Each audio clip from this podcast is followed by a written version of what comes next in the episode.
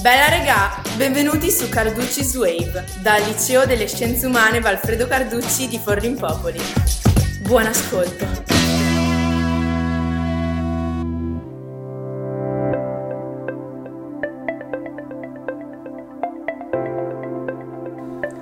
Ciao a tutti e benvenuti su Carducci's Waves. Io sono Ulisse e oggi parleremo di Zenone e di Elea. Zenone per difendere le tesi del suo maestro Parmenide, riduce all'assurdo le dottrine che ammettono la molteplicità e il mutamento. Per fare ciò utilizza il metodo della dialettica, con la quale ricava la confutazione dell'affermazione dell'avversario. Contrari alle tesi di Zenone, troviamo i pitagorici, che ritenendo il numero come sostanza fondamentale, ammettevano la molteplicità. Detto ciò, Zenone osserva come si debba riconoscere che se le cose fossero molte, il loro numero sarebbe a un tempo finito e infinito, generando così una grande contraddizione.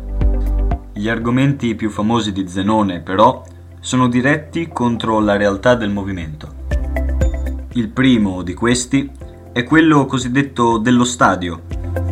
Secondo Zenone non si può arrivare all'estremità di uno stadio partendo dall'estremità opposta, visto che bisognerebbe attraversare infinite porzioni di spazio.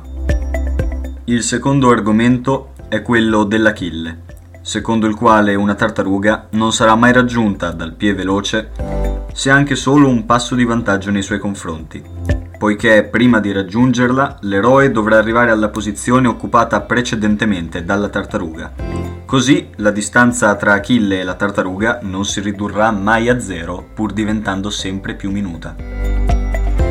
Il terzo e più famoso argomento di Zenone contro il movimento è quello detto della freccia. Una freccia che ci appaia in movimento è in realtà immobile.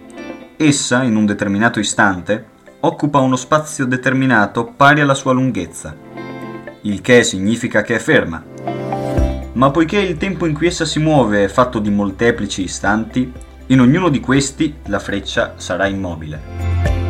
Con questo concludo, grazie dell'ascolto e alla prossima.